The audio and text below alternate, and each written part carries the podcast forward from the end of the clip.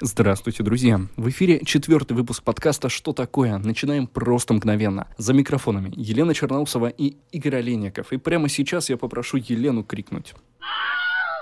Молодец. Звучало, звучало очень знакомо, потому что я воспользовался таким элементом, как аудиомонтаж. И подставил немножко другой звук. Звук, который стал пасхальным яйцом всего кинематографа уже практически больше 50, даже 60 лет. Я, разумеется, говорю о крике Вильгельма. Ну, иногда его называют вопль Вильгельма. Слышала когда-нибудь его? Да. В принципе, история... Мне кажется, каждый его слышал, просто не понимает о чем-то. Ну, да когда ты его первый раз услышал, ты его начинаешь потом подмечать. Я, например, был дико доволен, когда в последней трилогии «Звездных войн», которая совсем недавно закончилась, не очень много популярности она сыскала, но все же преданные фанаты всех «Звездных войн» насладились. И я прям вслушивался в каждую из трех фильмов новой трилогии, и в каждом был крик Вильгельма, что это же, в принципе, отличительная черта Лукаса. Давай расскажу немного подробнее. Этот звуковой эффект в первый раз использовали в вестерне далекие барабаны. Еще раз мы сейчас поставим этот звук. Эффект стал популярным после того, как его использовали в «Звездных войнах». Ну, собственно, в первых а, частях, самых-самых первых, оригинальной трилогии. Подожди, это насколько первые части? Это какой а, примерно Там, год? где э, Люк Скайуокер. а, 74-й год, получается. В смысле? А. Да. Это очень старые фильмы. Я не знаю, почему я всегда считала то, что это не настолько старые фильмы, поэтому А это, кстати, очень такой момент, который сложно избавиться от него. Например, я до сих пор не могу поверить, что «Властелина колец» сняли 20 лет назад. Я когда увидел актеров с фильма, когда они вместе на встрече, я такой, они были вч- вчера молодыми. Ну, не знаю, «Властелин колец» как-то нет, потому что, наверное, мне больше книга нравится, а фильмы, ну, такое. Поэтому... Серьезно. Да. Ну, по-моему, на самом деле, по-моему, «Властелин колец» — это книга, которой эм, и фильм фанаты не спорят где между собой, что лучше, а что хуже. По-моему, это как раз единственное, тут такая что- я. Да, типа, такая, «Ай, книга лучше. Да, все любят фильм, по-моему. Ну так вот. Изначально этот фильм, «Далекие барабаны» 51 года, им просто нужен был момент, где одного из солдат утаскивают в воду при укусе крокодила или аллигатора, что-то в этом роде. Записали они шесть вариантов этого звука, и до нас дошел именно вот эта версия. И она стала уже настолько иконической, целым таким пасхальным яйцом. Знаешь же, что такое пасхальное яйцо, в принципе, в кинематографе, в компьютерных играх? Это те такие маленькие омажи на не просто на какие-то произведения, а то, что хочется вставить и сослаться на что-то. То есть, например, Квентин Тарантино регулярно делает отсылки на самого себя, например. Во всех его кни... а, во всех его фильмах, Книга. да, Книга. во всех его фильмах э, порой используются очень одинаковые элементы. Например, одна и та же марка сигарет, марка обуви, определенные, кстати, э, такие стилистические эффекты. И в частности, например, Квентин Тарантино очень любит крик Вильгельма. Вставлял его в фильмы «Бешеные псы», «Убить Билла», «Доказательство свер- смерти», «Бесславные ублюдки», «Джанго освобожденный» и «В свежий однажды в Голливуде». Подожди, получается, это звук, который, ну, то есть он один, но его вставляют множество фильмов, правильно? Во все. Во все. Ну, не то, что во все. А на данный Ну, момент... Например, в My Little Pony.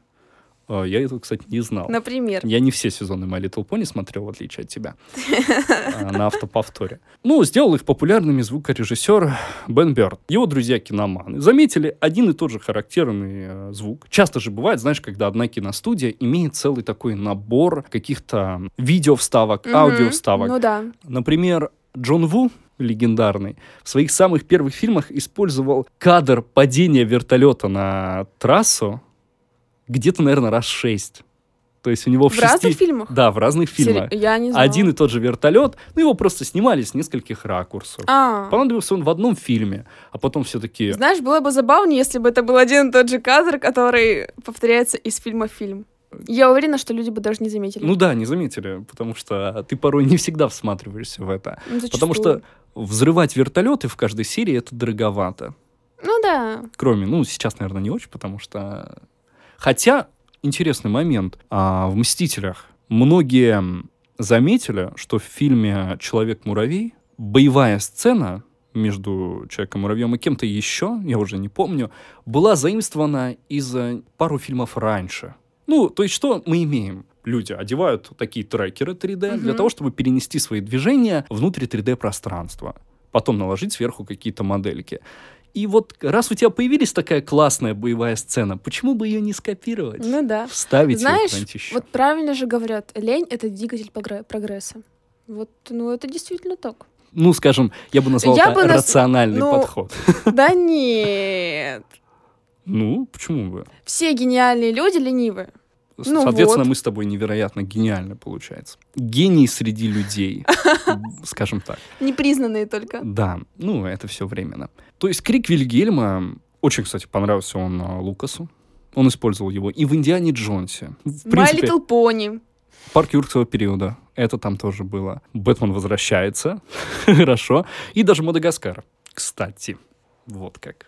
Мне кажется, это очень... Я вспоминаю сцену Магадаскаре, которая могла бы быть. Бабушка ударила клюшкой, да? Ты про этот момент? Нет, про Нет? другой момент, когда они уже на острове. Ладно, не будем вникать сейчас в это, мы сейчас Ну, в завязнем. общем, когда, в общем, когда его окружили какие-то животные, вроде гиены, нет, не гиены, короче, кто-то его окружил, и там же был вот этот лев главный. И когда он его пытался укусить, что-то такое. Была какая-то такая сцена, я точно помню, потому что там кто-то кричал. А вот прямо сейчас мы и вставим, на самом деле, эту сцену из Мадагаскара.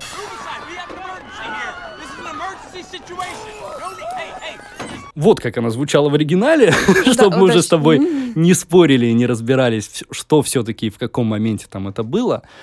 Но мне кажется, это очень миленько. Ты берешь тот аспект, который полюбился многим киноманам. На самом деле этот крик Вильгельма до определенного момента был неизвестен среди э, широкого зрителя, а был известен только, ну, скажем так, закрытой такой тусовке режиссеров и звукорежиссеров. И в один момент любители кино, они там повыпрашивали такие, вот как-то, знаете, а, немного фамильяр звучит. Как бы, а вот откуда это? А почему? Кстати, во многих компьютерных играх это использовали. StarCraft, а, League of Legends, кстати. Ну, наверняка где-то еще было, но это нужно внимательнее отследить. В нескольких играх по серии «Звездные войны» это точно было. Это я скажу с уверенностью. Ну, мне кажется, что крик Вильгельма должен вставлять в свое произведение любой уважающий себя автор. Просто ради того, чтобы потом кто-то э, в кинотеатре на заднем сиденье с пачкой огромного попкорна, которая на соседнем сиденье, потому что любители кино не ходят в кинотеатры ни с кем, кроме как самого себя, и желанием посмотреть хороший фильм. И вот там они должны обязательно услышать крик Вильгельма. Давай его еще раз послушаем. Он божественный. Как же хорошо звучит. а? Знаешь, мне кажется, со мной в кинотеатр очень плохо ходить, поэтому нет, это не про меня. Я тот самый человек, которого все ненавидят, потому что я отвлекаю от фильма и говорю постоянно. Я постоянно комментирую. Я постоянно говорю что-то. мне приходится сдерживать себя, чтобы не комментировать фильмы. А я нет, я не сдерживаю. О-о. Ну, Да. хорошо. В один момент просто в кинотеатре кто-нибудь развернется, кинет в тебя банку маринованных огурцов, и ты издашь как раз легендарный крик Вильгельма. А потом хруст от этих огурчиков. Абсолютно верно. Ну что ж, это был подкаст «Что такое?». За микрофонами были Елена Черноусова и Игорь Олейников. Всем хорошего дня.